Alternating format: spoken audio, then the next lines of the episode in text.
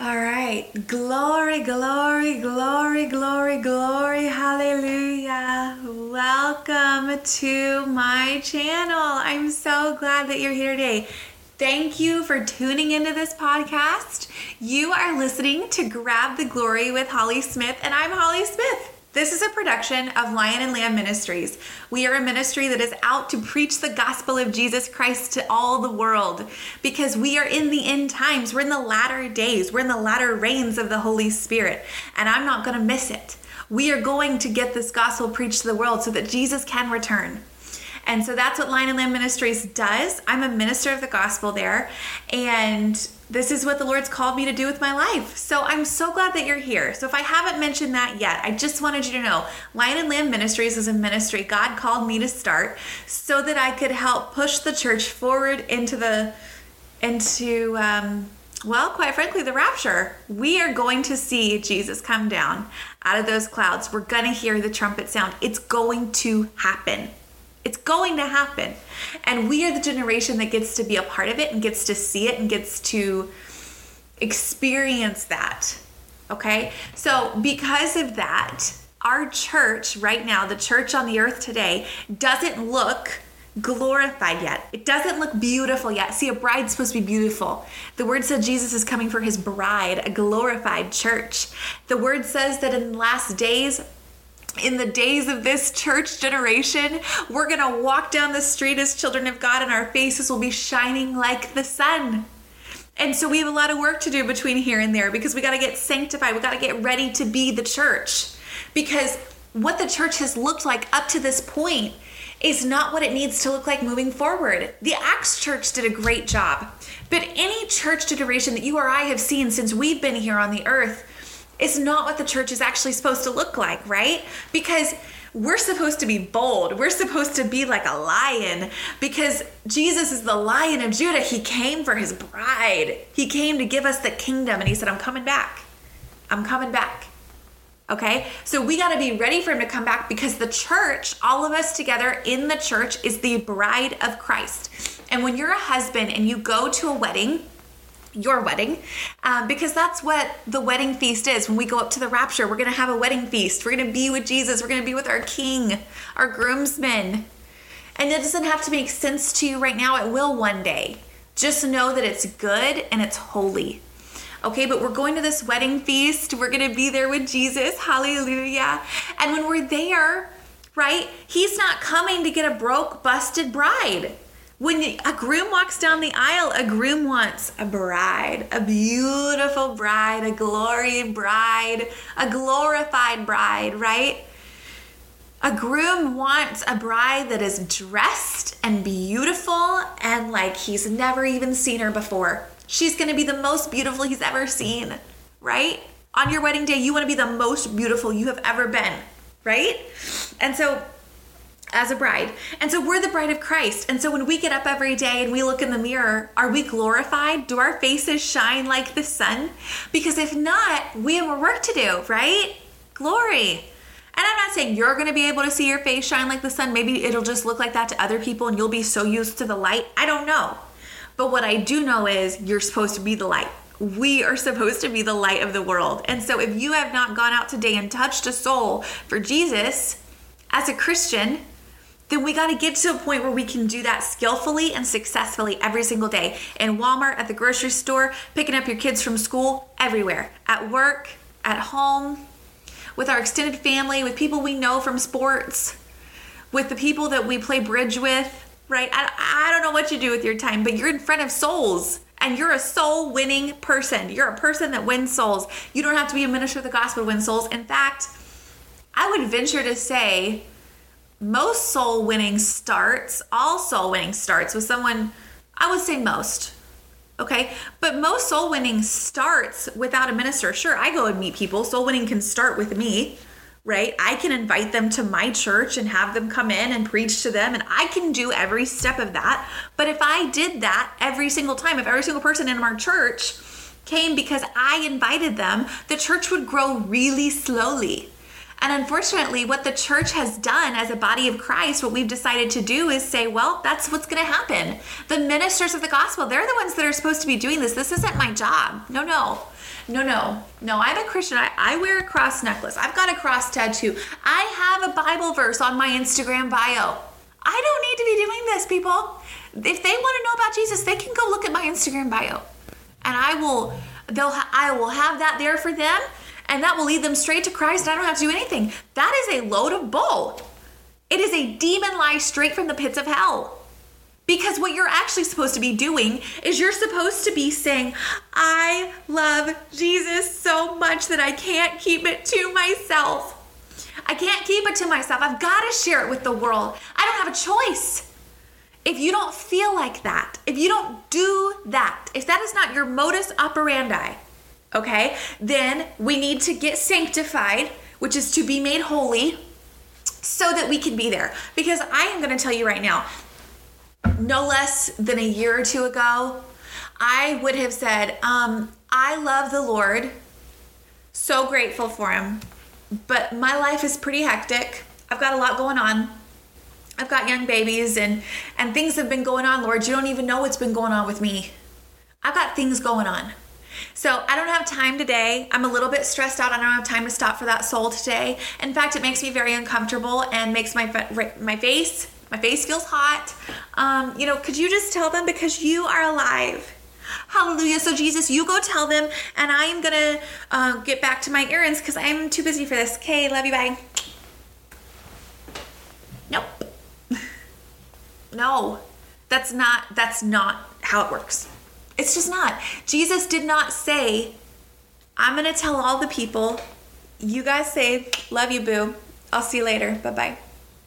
No, No. Jesus actually said, He actually said, uh, You go and do the work. And greater works than I do, greater works than these you'll do because I'm going to the Father. So I started the work. I planted the seed, baby. I set an example. But you know what you're going to do? You're going to take what I what I gave you. You're going to grow in the Holy Spirit, right? You're going to get sanctified. That anointing is going to drop on you.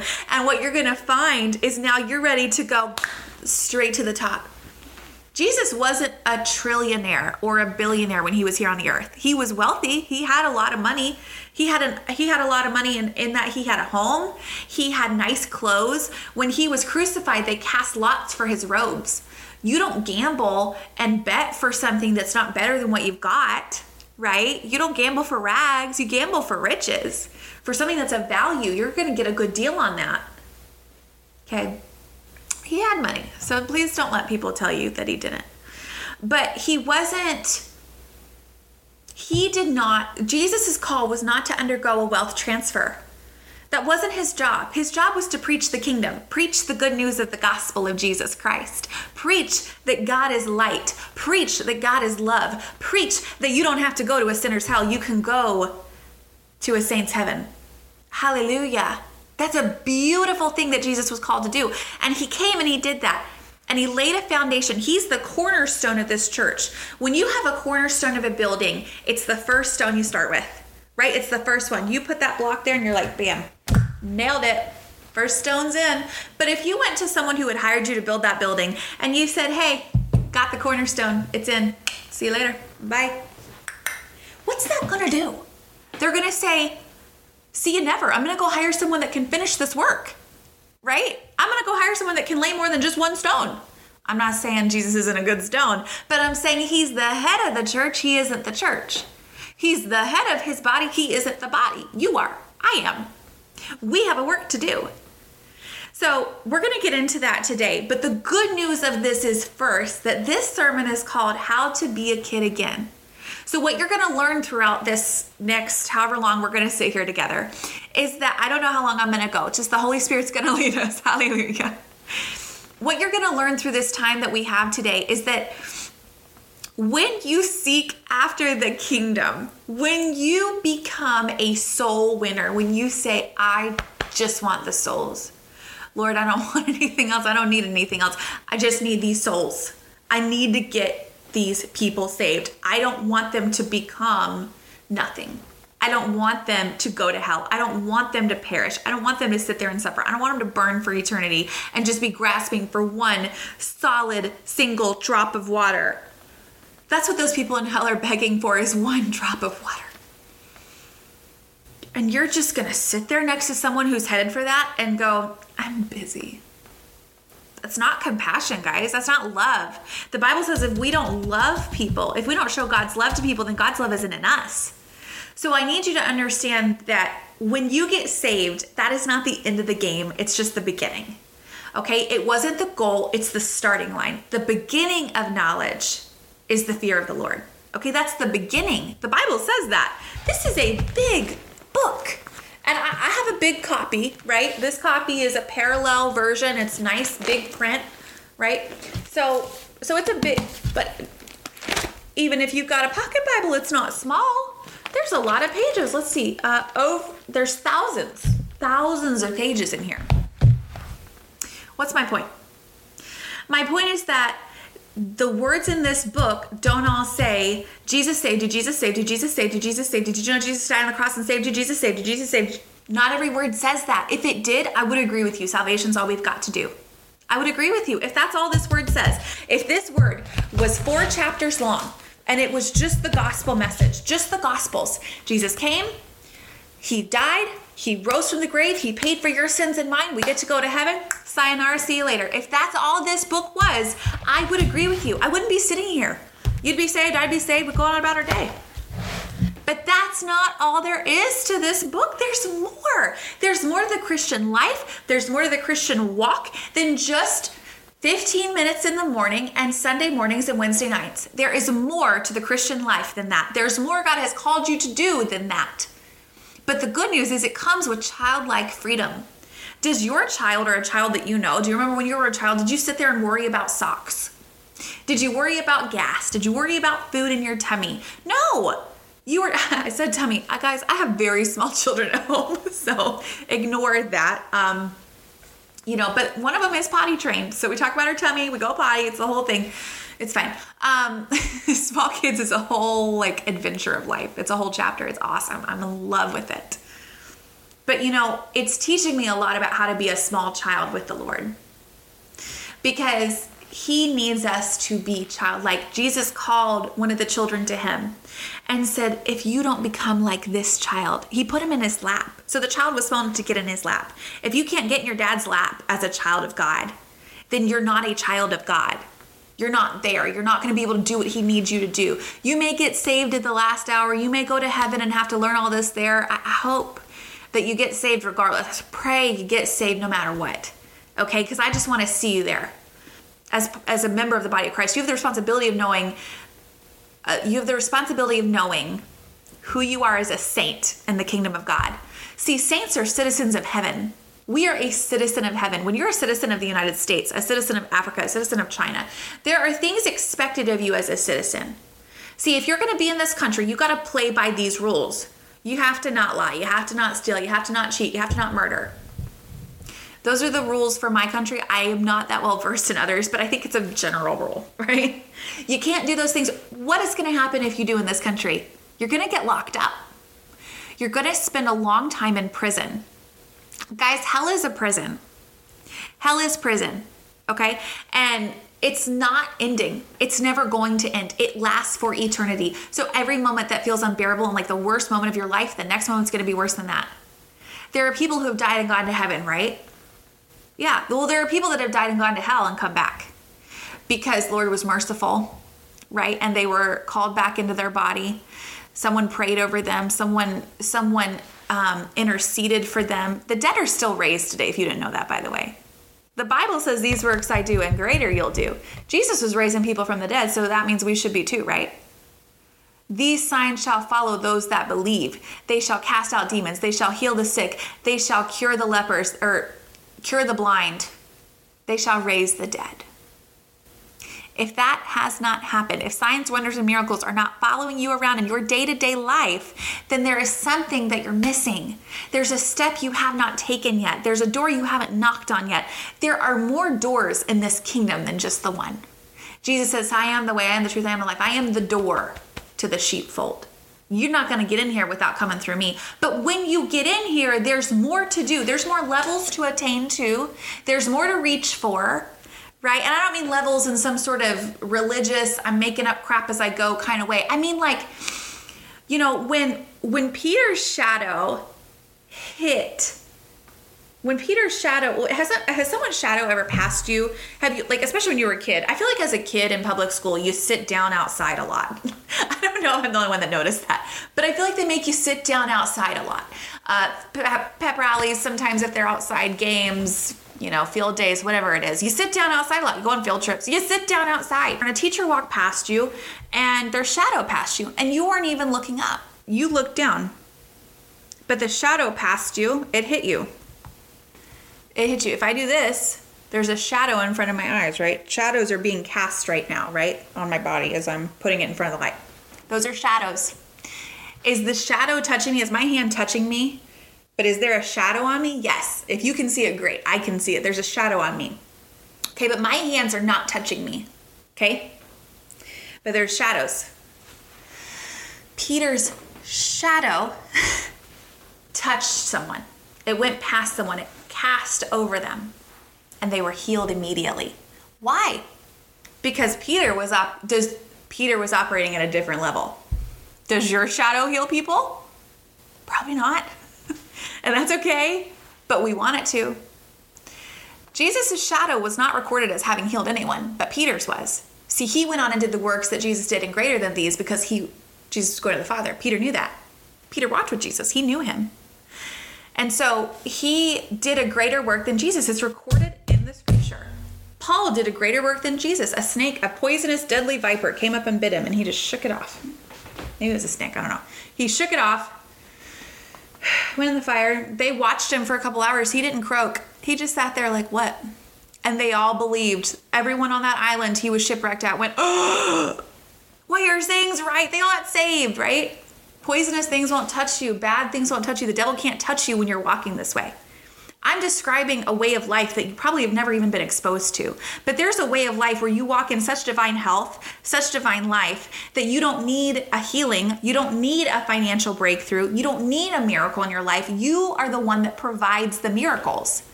You can get to a place in life where you're not the miracle seeker, you're the miracle provider because you carry the anointing. It's a vessel when a vending machine gives you a snack when you put money in it, it's a provider of that snack. Is it the one that loaded the snacks? No. And it's not the snack itself, but it is the provider of it. You got it. Where did you get that snack? I got it from the vending machine. You don't say I got it from the guy that loaded the vending machine. Actually, I got it from the factory back there that made the snack. No, you say you got it from the vending machine, right? Because that's the vessel. That's the that's the the container for that snack. You got it from the vending machine, right? Well, so God puts his power in vessels, he puts his power in people.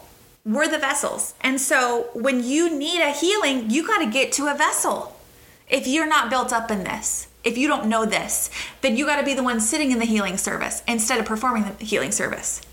You got to be the one that's going to the doctor's office instead of playing with your kids spending money on crap from the devil like cancer treatments and just junk instead of getting to enjoy your life. Why? Because you didn't know this enough. And this is not an easy truth to tell people. It like telling someone your life sucks and it's your fault, that's not fun. And I'm not even saying that it's not your fault, you haven't known. But you have the responsibility of knowing. So we have a sermon to get to, guys. I've been talking for 20 minutes and we have a sermon that we need to preach today. So this sermon is called How to Be a Kid Again. So we're going to get into it. Are you ready? Let's go. So Jesus and I have conversations. Um, we talk. I talk to him. I say, "Hey Jesus." He says, "Hey Holly," and we and we chat. Right? Why? Because uh, he's a, an alive God. Jesus is alive. He's living. He can speak to you in your spirit. You just have to talk back. You just have to have an ear to hear. Okay, and I'm going to give you an example of, of, Jesus speaking, so you know I'm not making it up. He he talks to people all the time. Anyone that will talk to him, he will talk to them if they'll listen and if they'll obey. One example um, is Paul on the road to Damascus in Acts chapter nine. It says, Now as he went on his way, he approached Damascus, and suddenly a light from heaven shone around him. And falling to the ground, he heard a voice saying to him, Saul, Saul, why are you persecuting me? And he said, Who are you, Lord? And he said, I am Jesus, whom you are persecuting. But rise and enter the city, and you will be told what to do. The men who were traveling with him stood speechless, hearing the voice, but seeing no one. So, this is an example of Jesus speaking loud enough other people could hear him.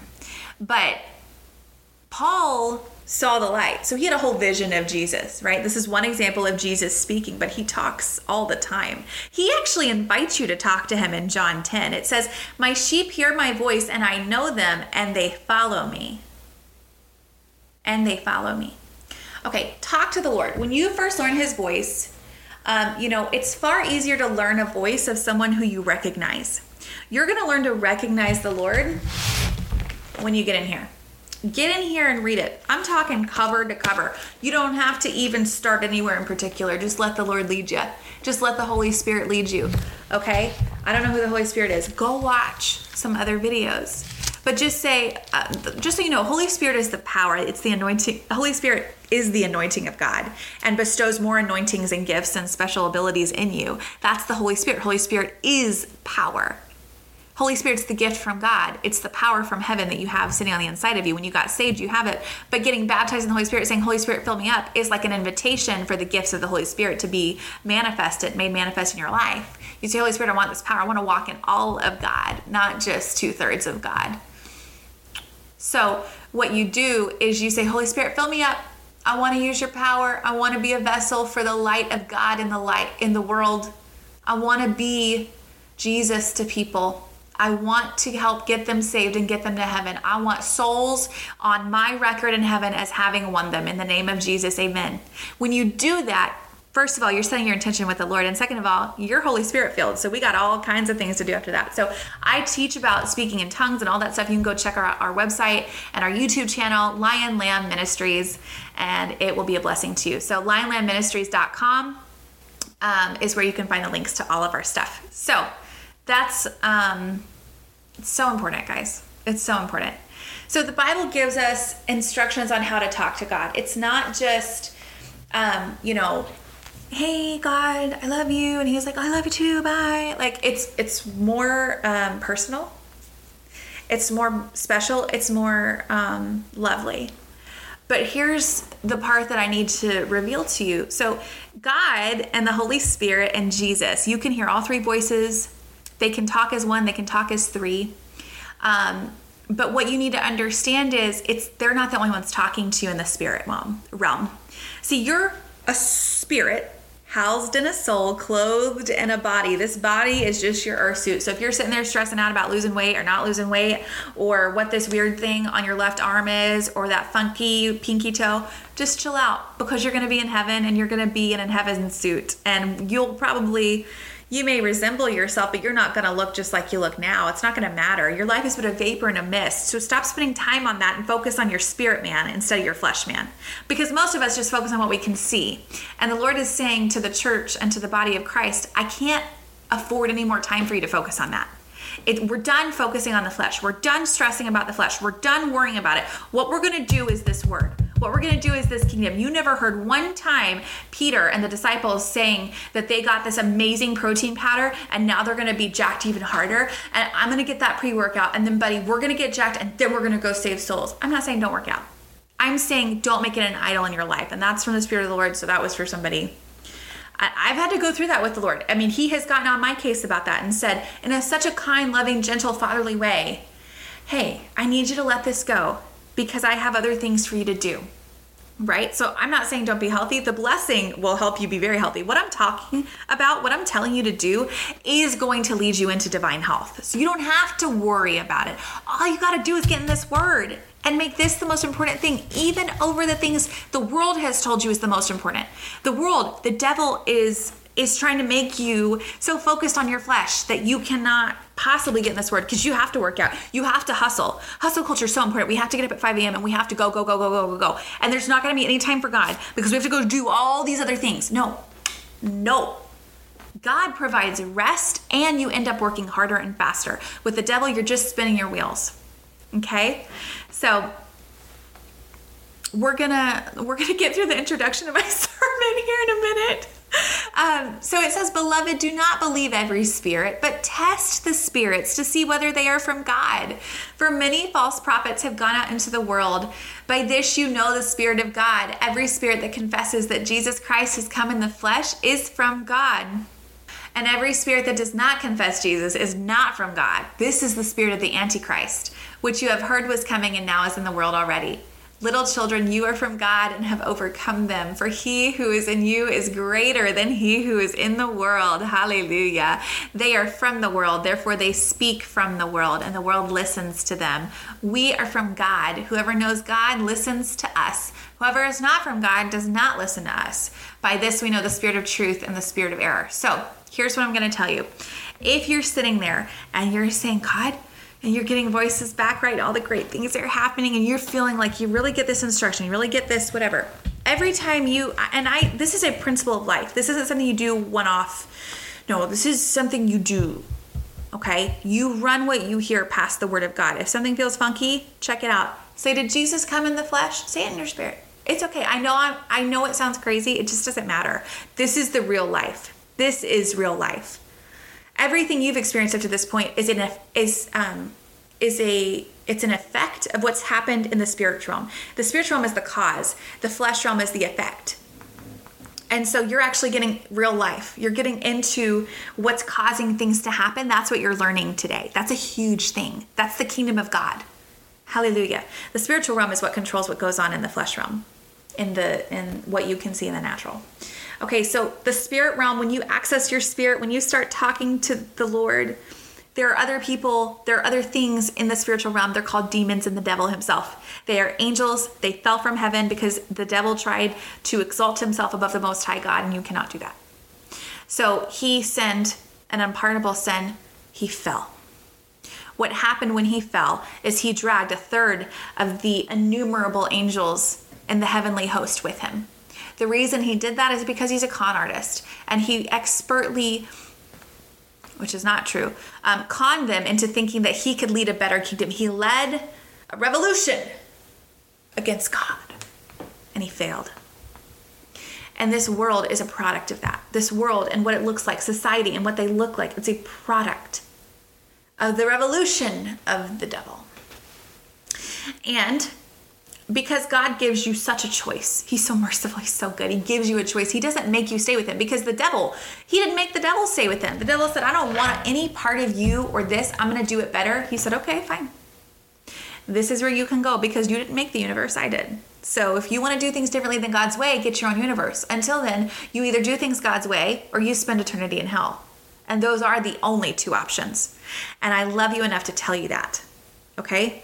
Um, so you test the spirits. If you hear something, anytime you hear something, anytime you get a word, and you're like, this is from the Lord, because it could sound amazing. It could sound holy. I have had things sound so holy.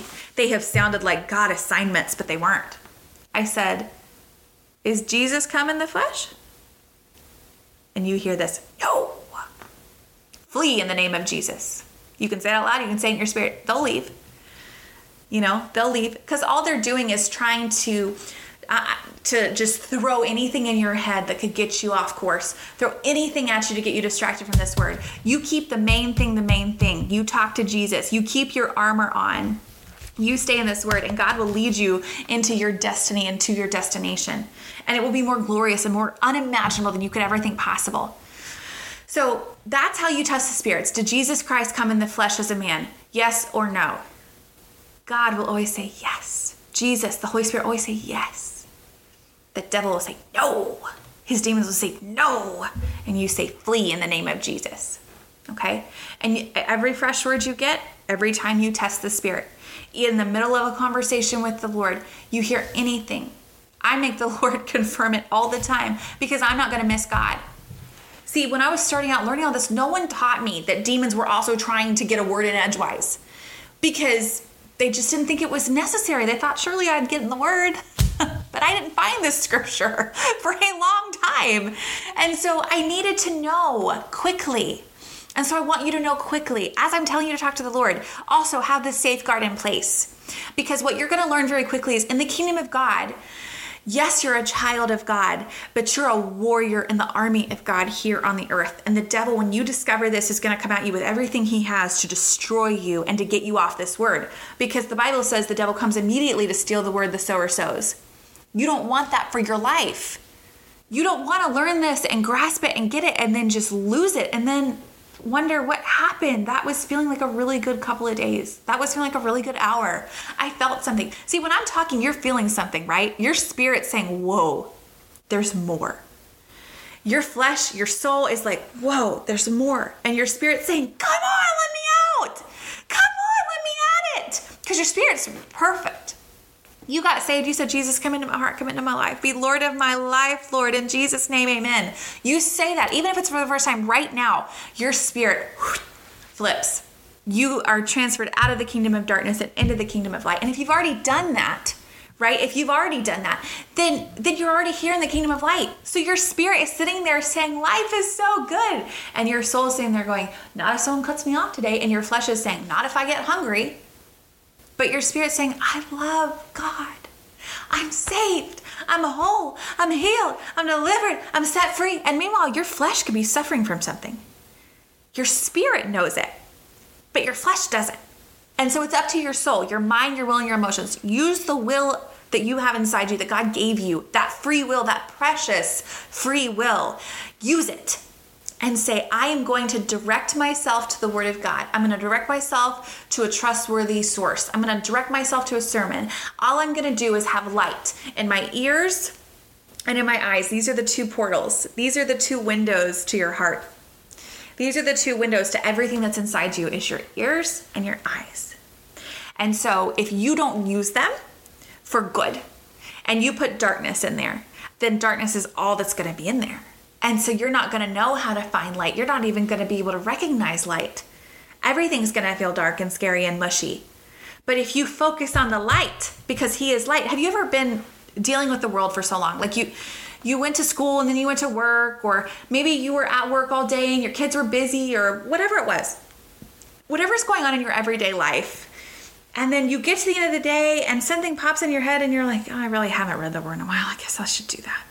So you open up that Bible app, maybe even you crack open the Bible. It, they're both the Bible. So one doesn't count more than the other, okay? Listening to it counts, reading it counts, looking at it in paper or on the technology counts. It doesn't matter. I sound 70 on the technology, on those boxes that seem to do things. It doesn't matter. It's the it's, as long as you read the Bible, you're good. Okay. Um, when you're doing that, when you first, when you like meander back over to the word after you spend so much, I mean, it could have been weeks or months or years. I'm not judging you. I have been you. I am not judging you. I have been you. I am not judging you. I have been you. Please don't feel judgment. You meander back in there and you start, you just flip open anything because you don't know anyway what you're looking at. I mean, it just looks like boring old English. So get an NIV Bible, message us, we'll send you one.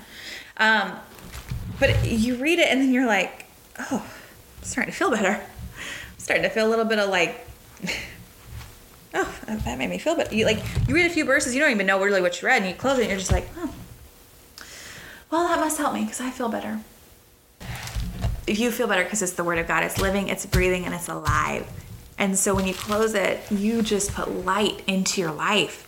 You just put light into your eyes. You just put light into your ears. Your spirit's like like it's breathing for the first time in a while, right? Because your spirit, you're starving it if you don't feed it the word of God. Your spirit is being starved if you don't if you don't pray in the spirit and build yourself up in your most holy faith. That's how you get your spirit stronger. You just pray in the spirit. You read the word. Okay? Because what you need to have happen is instead of of your flesh leading or your soul leading, I feel like doing this. I want to do this your flesh leading. I'm craving a cheeseburger, right? I want that person. That's your flesh leading. Okay, that's your soul leading. But when you get to your spirit leading, then everything you do and say is going to come from this word. Everything you do and say is going to be God's way. When you do things God's way, when you crucify your flesh every day, not just Sunday, when you do that, you live a glorious, sanctified, Holy Ghost filled life. And it produces results. It produces amazing results. Let me just tell you about a few of them right now. We'll talk about it. Um, it says over here, guys, my notes are on my computer again. So if you haven't figured that out, that's where we're doing it. Um, because of their faith in him, their daily portion will be a father's help and deliverance from evil. This is true for all who turn to hide themselves in him. Glory, hallelujah. That's Psalms 37 40 in the Passion. So now that we know how to talk to the Lord, okay, that's the first step. You have to know to talk to God. Uh, Jesus said in his word, My sheep shall know my voice. So don't worry about recognizing the Lord. You know how to safeguard against devil and demons, and you know that you'll recognize his voice. He will get you where you need to go. You just say, Hey, Jesus, and you just listen. Lord, reveal yourself to me, reveal his kingdom to me, and you just listen. You get in this word, recognize him through his word, just start reading, and he'll begin to talk to you. It'll be powerful. I'm excited for you. Um, okay, I remember the first time that I heard that Jesus could talk back. I was like, I gotta have this right now. Jesus been talking to someone other than me and he could talk. I did not know this. I had no clue. No one taught me this. I was raised so churched and no one taught me this. And I was like, whew, all right, Jesus, I need to talk to you. Because the guy I listened to, my my favorite pastor, Jesse Duplantis, he taught this at um, a Bible college sermon one day that I was watching online and I was like, "Whoa, this is powerful." And so I I was like, "Jesus, I need to know you. I need to like talk to you." And he revealed himself to me. And I just started hearing his voice and I was like, oh, "Is that you? Is that Jesus?" And he said, "It's me, kid. It's really me. I'm here." And I was like, "Wow, it's Jesus. Like you're talking to God of the universe." He's just can talk to you. He lives inside you. Do you understand how powerful that is? If you knew the head boss of a company, if you were going to the Ritz Carlton and you knew the owner of the Ritz Carlton, you were best friends with him, he was your brother. Like he loved you, your dad owned it, whatever it was. Like just someone who you're just like, they're gonna do anything for me. Anything. I love them so much. They love me so much. Like we can do anything. He'll I'll do anything for him, he'll do anything for me. Right? She, whatever. It's like having that kind of relationship. You watch them walk in the Ritz Carlton and someone's like, Hi, are you checking in today? How can I help you? And you're like, I know the owner. I, my room's already ready. And they're like, Well, we need to go through this process and we need to get these steps. And I'm sure you do, sweetie, but I need your card on file. And the owner walks up and goes, What are they doing? Come with me. I already have your stuff ready. Chill. I told you they were coming. Stop it and they take you to the room. That is what this is. See, you go to church and someone's trying to put themselves between you and God. They interpret the word. I'm not saying church is bad. Church is very good. Please join the body of Christ. But church is not meant to be your intercessor between God and man. Jesus is the intercessor between God and man. Church is not. Jesus is. So you go to church to gather with other believers, not to access God through your pastor. Right? And so you want to you want to access God through Jesus. She says, "I am the way and the truth and the life." So people are trying to access God through church. You got to go through Jesus. Hi, Jesus. And you know, before long, I was talking to Jesus. I was developing a relationship with him. I was fellowshipping with him, not just having a relationship with him, hanging out with him. I asked him what his favorite show was. You know what he told me? He said The Chosen. And I had like maybe heard of it one time. I was like, oh, I think it's that Jesus show. Oh, I guess it's about you. Okay. I went and watched it. I was like, whoa, this is good. I can see why it's his favorite. They dramatize some things. They don't do everything perfectly, but they did a great job just introducing you to how much love he had inside of him. See, if you don't see Jesus's eyes looking back at you in the mirror, you're not sanctified enough. You got to get more in love with him. You got to get more of his love inside you. And how you do that is you read this word, you talk to him, and you do this word, what it says to do. When you do this, right, when your kids obey you, you're able to bless them so abundantly. Glory. I asked Lord for some points, and this is what He gave me to tell you. The kid in you will be so relieved that you don't have to do all this by yourself. You don't have to figure out the whole world. You don't have to pick where you're going to go to school or work, where you go to church, who you marry. You know God has arranged all of that, and He can help guide you through your life so that you don't see bad, but that you have blessing, honor, and good things all the days of your life. As a parent, granted, I'm a parent of small children, but they'll grow. I've I'm starting to like take that in in my brain and thinking it through and all the things. I see I'm very convinced that if they will do everything I tell them to do, they will live a great life. And it's true. Because I'm older than them and I've been there and I've done that. And I live a great life. So I know how to get to one. So if they do everything I tell them to do, I know that they'll get to succeed in life. But God feels the same way and he's infallible, okay? He cannot miss it at all. So if you're dating someone, you've been dating a long time, like I'm talking three, four years in, you've been dating them a long time, maybe even dating them a week, but you're like, this is it. This is the one. And you know how to talk to the Father, you know how to talk to Jesus, you know how to talk to the Holy Spirit, and you're praying about it and you're like, Lord, I don't want to waste time. So is this the one? Because I love him. And he says no, and you keep dating them that relationship you have is going to be damaged. See, God still loves you the exact same. It's not going to be damaged. That's not a fair thing to say, I don't think. Let's put it this way when your kid disobeys you consistently and over and over again and blatantly disobeys you, you had a conversation with them. They know, you know, they know you said not to do that. And they do it anyway, that's going to be damaging to the relationship. So that's fair. You're going to have to repent for that. You're going to have to, and that's all. Jesus' blood covered it. Hallelujah. Glory to God. But you need to repent if you've missed God in that way. And if you don't know where you've missed Him, you don't know what you're doing or where to start, just say, Lord, lead me and guide because I don't know. And you do everything you do know how to do and you get in this word and figure out the rest of it. Okay? And you do it well.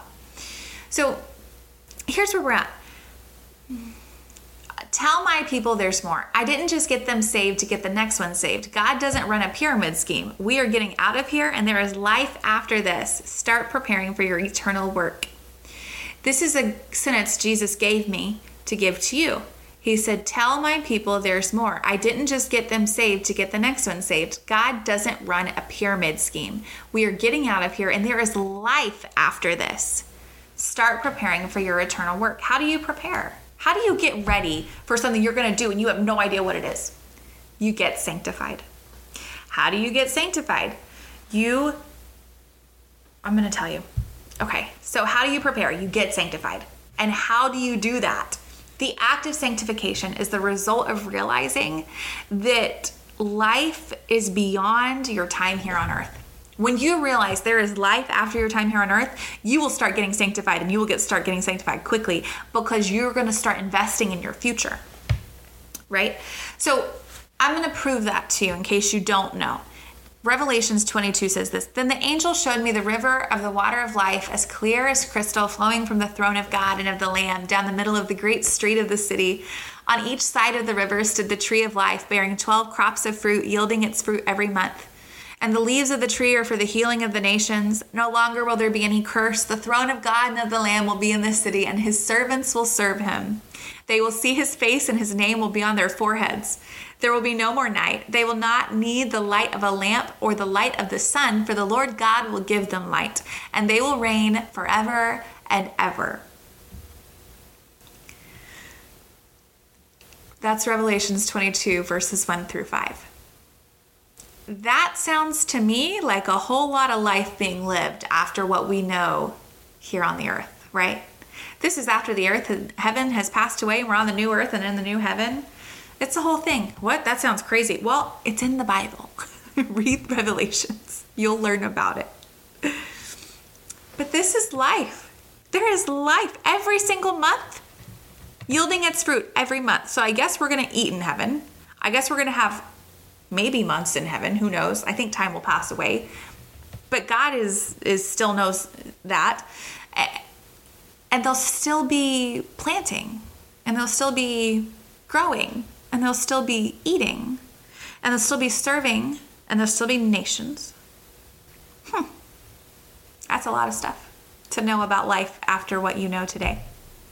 When the devil and his demons are locked up in hell forever and they can't get out when everything's said and done, when the scrolls are closed, when the books on this life are read, and the judgment has passed, and you have been found faithful to the Lord God Most High through the Lord Jesus Christ. When you do that, you will breathe fresh air. There will be new things happening. You will have new events to look forward to. You will have new relationships and old ones you and your buddy make it to heaven together? Or at the same time or what like you you went to heaven and he went to heaven? You'll know each other in heaven. You'll be buddies in heaven. What's bound on earth is bound in heaven. You and your spouse both go to heaven. You're going to see your spouse in heaven. You're going to love your spouse in heaven. But pastor holly the new testament says that you won't have husband and wife. And da, da, da, not the way you see it. See, God is very specific and God's very literal. So, what he said was, You won't have husband and wife. Maybe you're called leopard and llama. I don't know. You won't turn into an animal in heaven, but maybe you'll have different titles. But I know that what's bound on earth is bound in heaven, and marriage is a covenant. You become one flesh. God honors that. He established it. People who get married through the government today, it's not that it's a governmental institution, it's a it's a God holy institution that they just happen to recognize. So get it right in your mind. Put it back under where it's supposed to be and get the fear out of your life. Because the devil's trying to attack you with fear about heaven. All you're going to do is be sitting there and just singing for eternity. You really want to do that? You really want to just sit there and praise God and be in a heavenly choir forever? That sounds fun to you? Or do you just want to have fun now? That's a lie of the devil. That's a scheme of the devil to make you so threatened by heaven, so scared of heaven, that you don't even really care that much about going. That's a scheme and a lie of the devil, and it's false. Heaven is a beautiful, lovely place, but there's a reason we don't know more about it, and it's because, let me tell you a story. so I went and I applied and I got into the Disney College program. It's where I met my husband. It's in Orlando, Florida. I think they have one at Disneyland in Anaheim too. But it's where I met my husband, and it was such a glorious experience. I loved it. And they gave us all these instructions. I was 18 years old. I had never left home. I was uh, very sheltered all throughout my life, and I didn't know very much about anything. And so I I'm gonna go to this this program, this internship. I'm gonna live away from home. I've got my own, you know, food. I've got my own bedding. I've got my own, you know, everything. And I'm gonna go be on my own at this at this program. They had apartments for us, they had a job for us. You socialized with the other college kids. It was very cheap labor to Disney and very fun to the kids doing it. So everybody wins, right? And so I went there and they gave us so many instructions about how to get there and where to check in and what to do. And they gave you every single instruction what to bring, what to be prepared for, how much money to have on hand. You need your sunscreen, guys. You need your clothes. You need this and that. I mean, I knew everything to pack, I knew everything to do until I got right up to that front door. I knew how to get to the front door of that place. But once I got to that front door, I knew nothing.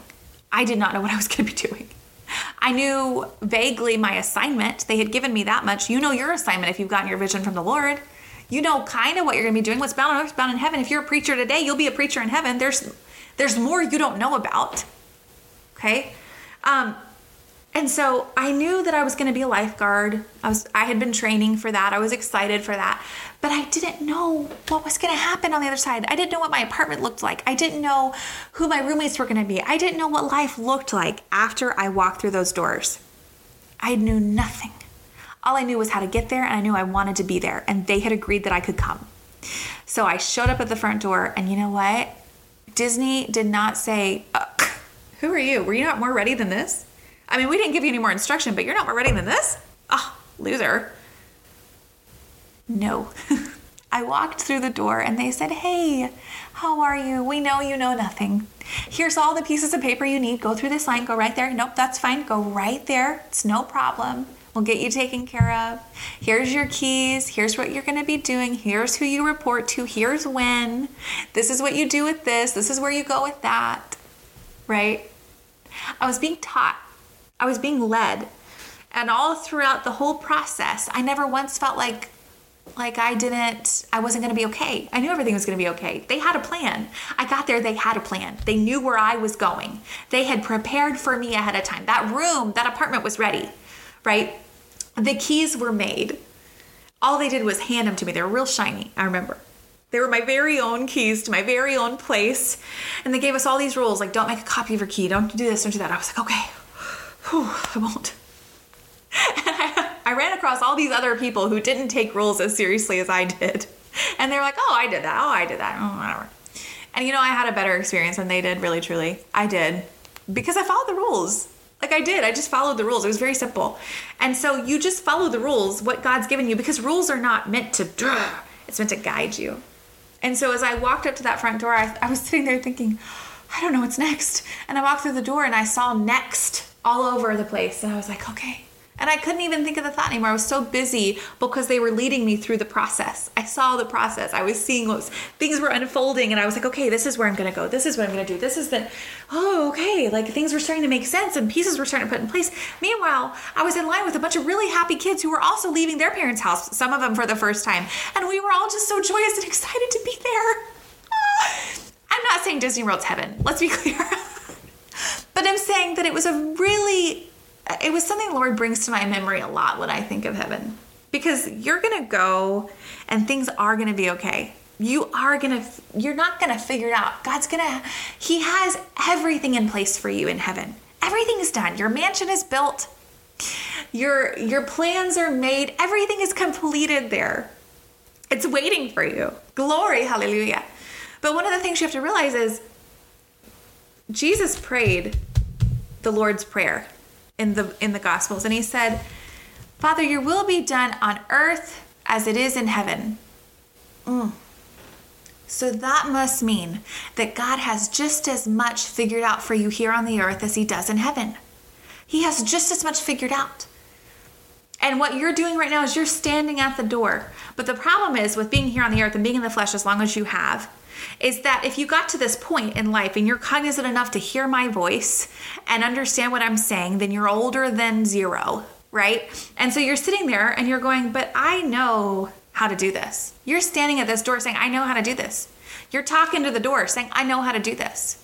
And you keep fumbling around in front of the door just like i'm gonna do this i'm gonna get this job i'm gonna be in this relationship i'm gonna have this kid i'm gonna uh, buy this house i'm gonna make this decision. And you're just fumbling around in front of the door and the devil's hitting you left right and center. There's a car accident there's a failed relationship there's a kid who's got cancer there's the devil is pummeling you and you're sitting there in front of that door that door that can help you. If you would just walk through that door you would have everything figured out already. You would have a plan you'd have help through the door.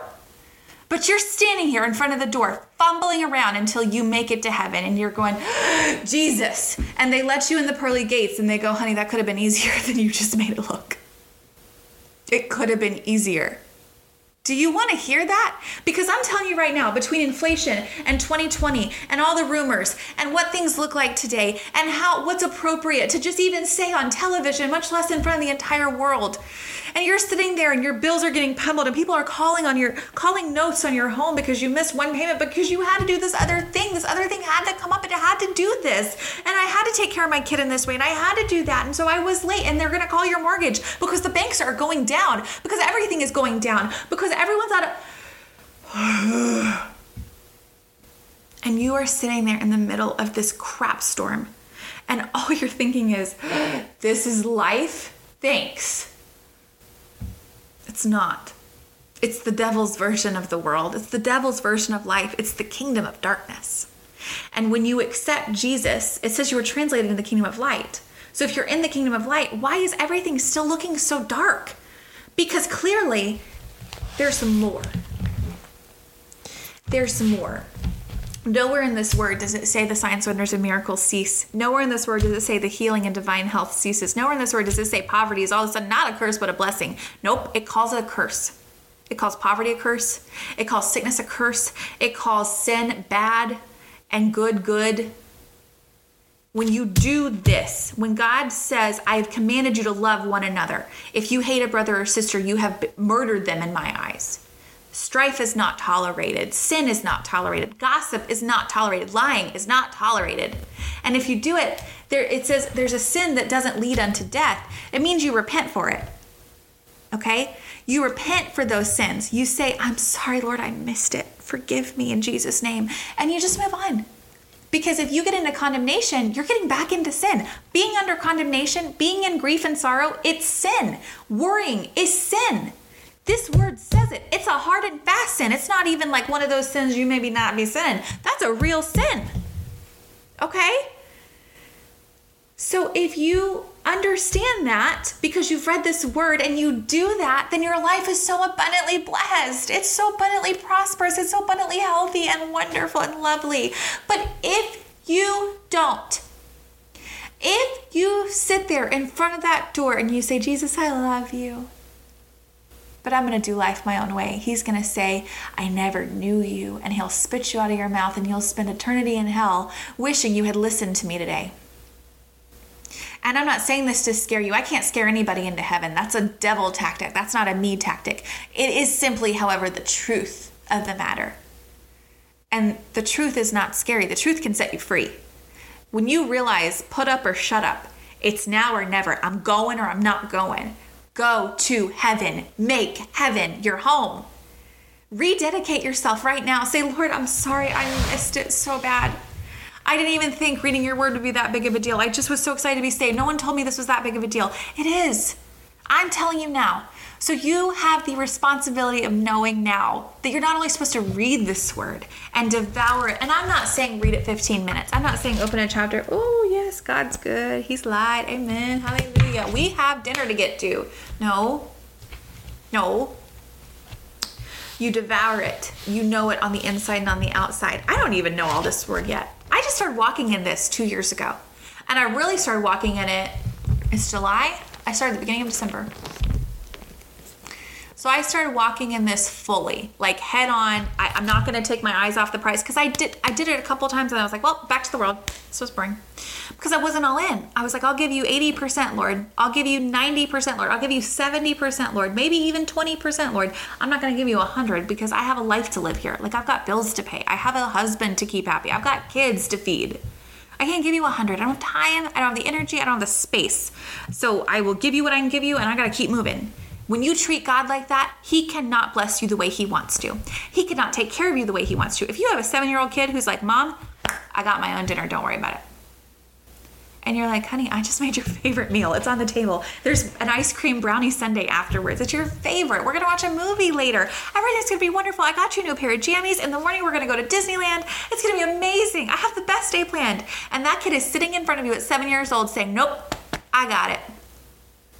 I'm gonna fumble around here. I'm gonna eat some dry cereal. I'm gonna go to bed with one arm sticking out of the head piece and then just like fumbled around. And uh, maybe I'm thinking of a, sm- child, smaller child than that, but you know what I'm saying? They miss it. They can't provide what you can provide for them. They can't make a brownie sundae. They don't even reach the oven. They can't do it. They can't do it. They can't provide the things you can provide. They can't. You didn't give them the ability, God didn't give them the ability. He asked you to grow them up and to steward them and protect them, right? Okay. So He's doing that with you. But if you don't let Him, if you stand there in front of Him and say, I got it, I got it, I got it, there's nothing more frustrating than watching a child try to tie their shoe when you know how to tie shoes, even if you're trying to teach them. you're like you you're making yourself watch them bunny rabbit the shoes right it's frustrating to watch someone miss it over and over and over again when you can just do it for them. See, we've got a good daddy. He loves us more than you could possibly imagine. He loves you more than you could possibly imagine. He loves you more than you love you. He loves you more than your daddy loves you. He loves you more than your mama loves you, or your husband, or your babies, or your kid, or your boyfriend, or your cat. He loves you more than all of them. Why? Because He's God. He made you. He thought of you before you were even in existence as a spirit. He thought, oh, you know what would be the most beautiful spirit? And he started falling in love with you.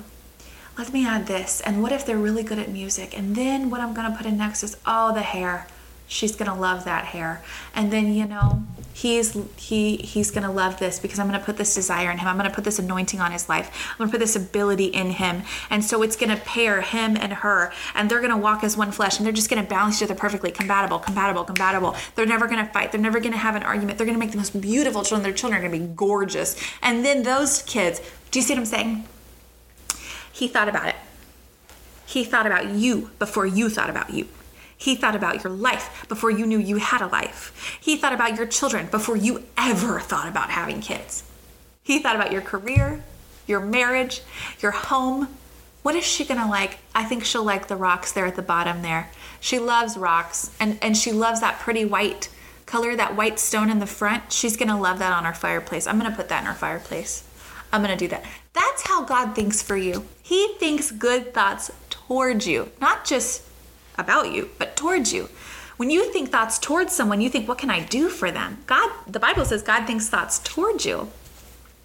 Okay, so when we do this, when we do everything He says, when we let Him lead us, when we talk to Him daily, what we're doing is we're allowing ourselves to be sanctified. When you allow yourself to be so saturated and so filled with the Word of God that when you open your mouth, love pours out, blessing pours out. You don't have time to curse. You can't even think about a curse word because you're so happy and you're so joyful and you're so in love with life and the world.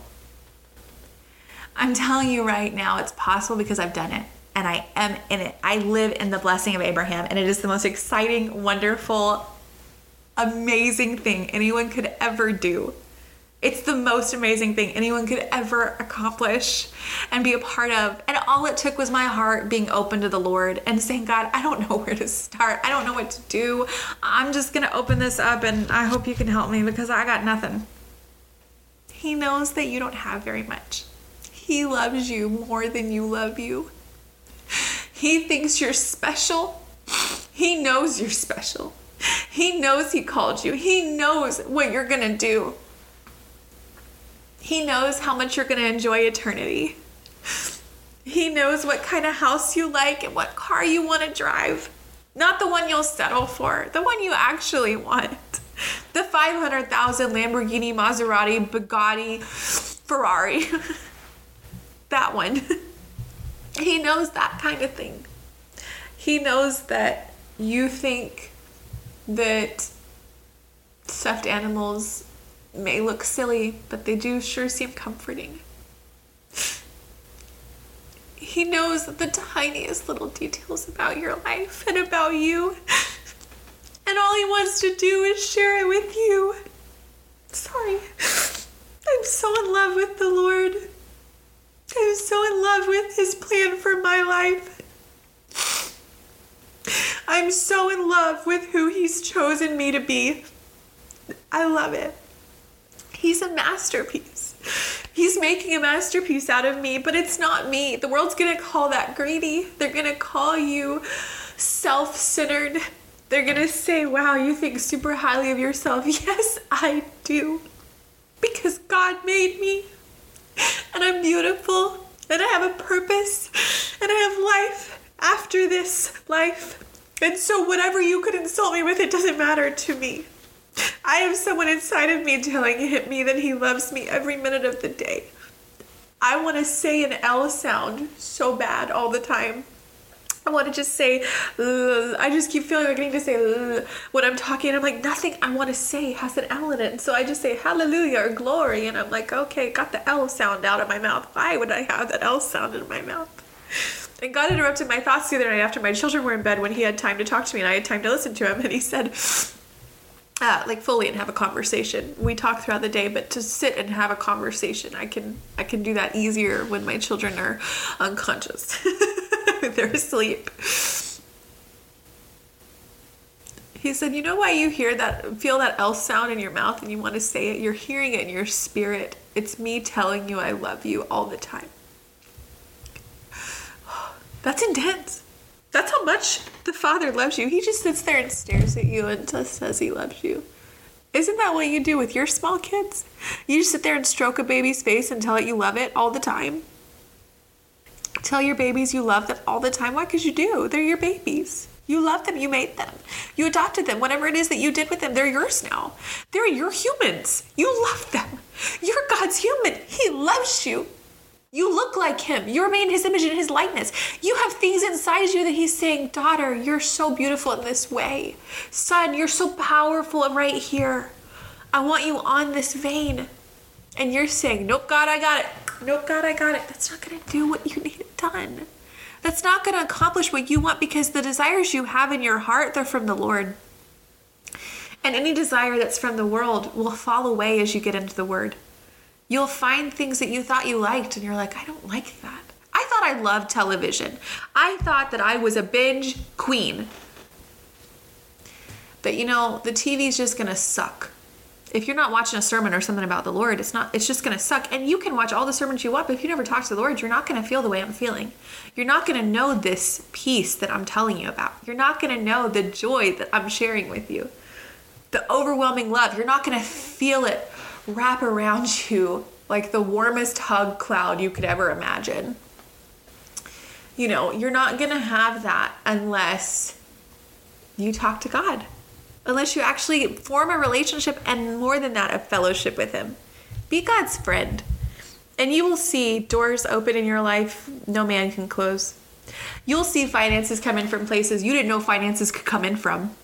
You will do things with your life you didn't think anyone could do, much less you.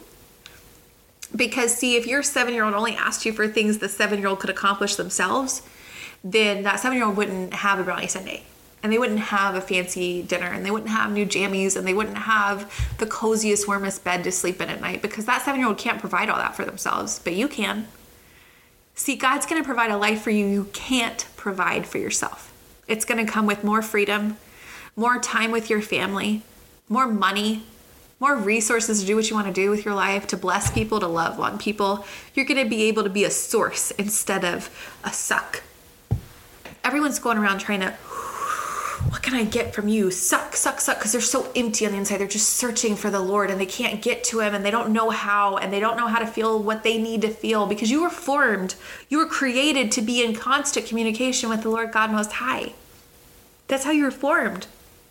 And so when you decide, I'm not going to go that way anymore, I'm going to go this way, I'm going to go my own way, your inside is feeling empty and you're trying to fill that and you don't know how to fill that. And no matter what you obtain, no matter where you get to, I guess the next thing's gonna do it because this thing's not doing it. It's a, it's the next concert that's gonna make me feel better. This concert didn't make me feel better, but for a few hours. And, and really, I mean, something happened. Some guy spilled beer. No. See, God can give you this overwhelming peace and contentment that supersedes the world. It's the kind of contentment Paul talked about. where he said, I've learned how to abound and I've learned how to abase. I've learned how to have everything and I've learned how to have nothing is to have contentment. I just have contentment in the Lord. I just love the Lord. Why do you think he was like that? Because he talked to God. He's the one that, um, he or Peter, someone, one of them taught us how to test the spirits. They all knew how to talk to God. That's why the Acts church was so powerful. Every member of that church talked to the Lord. Every member of that church knew how to talk to God. They taught them, the disciples taught them. That's why it was so powerful. That's why the church was growing by the thousands daily. But when people stop doing that, when the teaching gets less intense and and powerful, when the teaching gets more appeasing to your flesh instead of appeasing to your spirit, or really just appealing to the word of like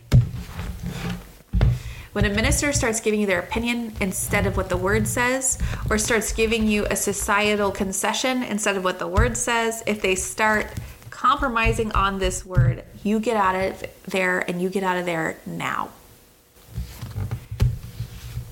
You ask the Lord where you should go to church. He's not going to put you with a pastor that is misinterpreting the word of God. He's just not. He's a good daddy. He loves you more than that. So find a good church, seek the Lord about it, and get in this word. And I'm so happy that we got to talk today. I'm so glad you listened to the whole thing because I really truly believe this will benefit you more than anything else ever could. Because you're out there searching and hustling and fighting for what I'm sitting here telling you about right now. Everything I'm telling you to do is the answer. Be a kid again. Return to your father. Love on him. Let him love on you. Let him provide for you. Let him make decisions for you. Let him say, I want you to move here. I want you to get this job. I want you to go to that place. Let him say, show up to this place at this time and you'll see what happens. You don't know what he's going to do, but you know it's going to be good. Your children don't fear retribution when you tell them you're planning something big. They get excited. They're like, You're planning something? Are we going on vacation? Are you going to buy me a new toy? What's happening?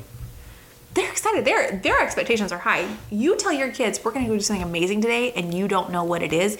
Their expectations are helicopter immediately, skydiving. We're there. Let's get on a boat. Are you buying a yacht today? Like your kids' spirits, like they're born believers. They're born success.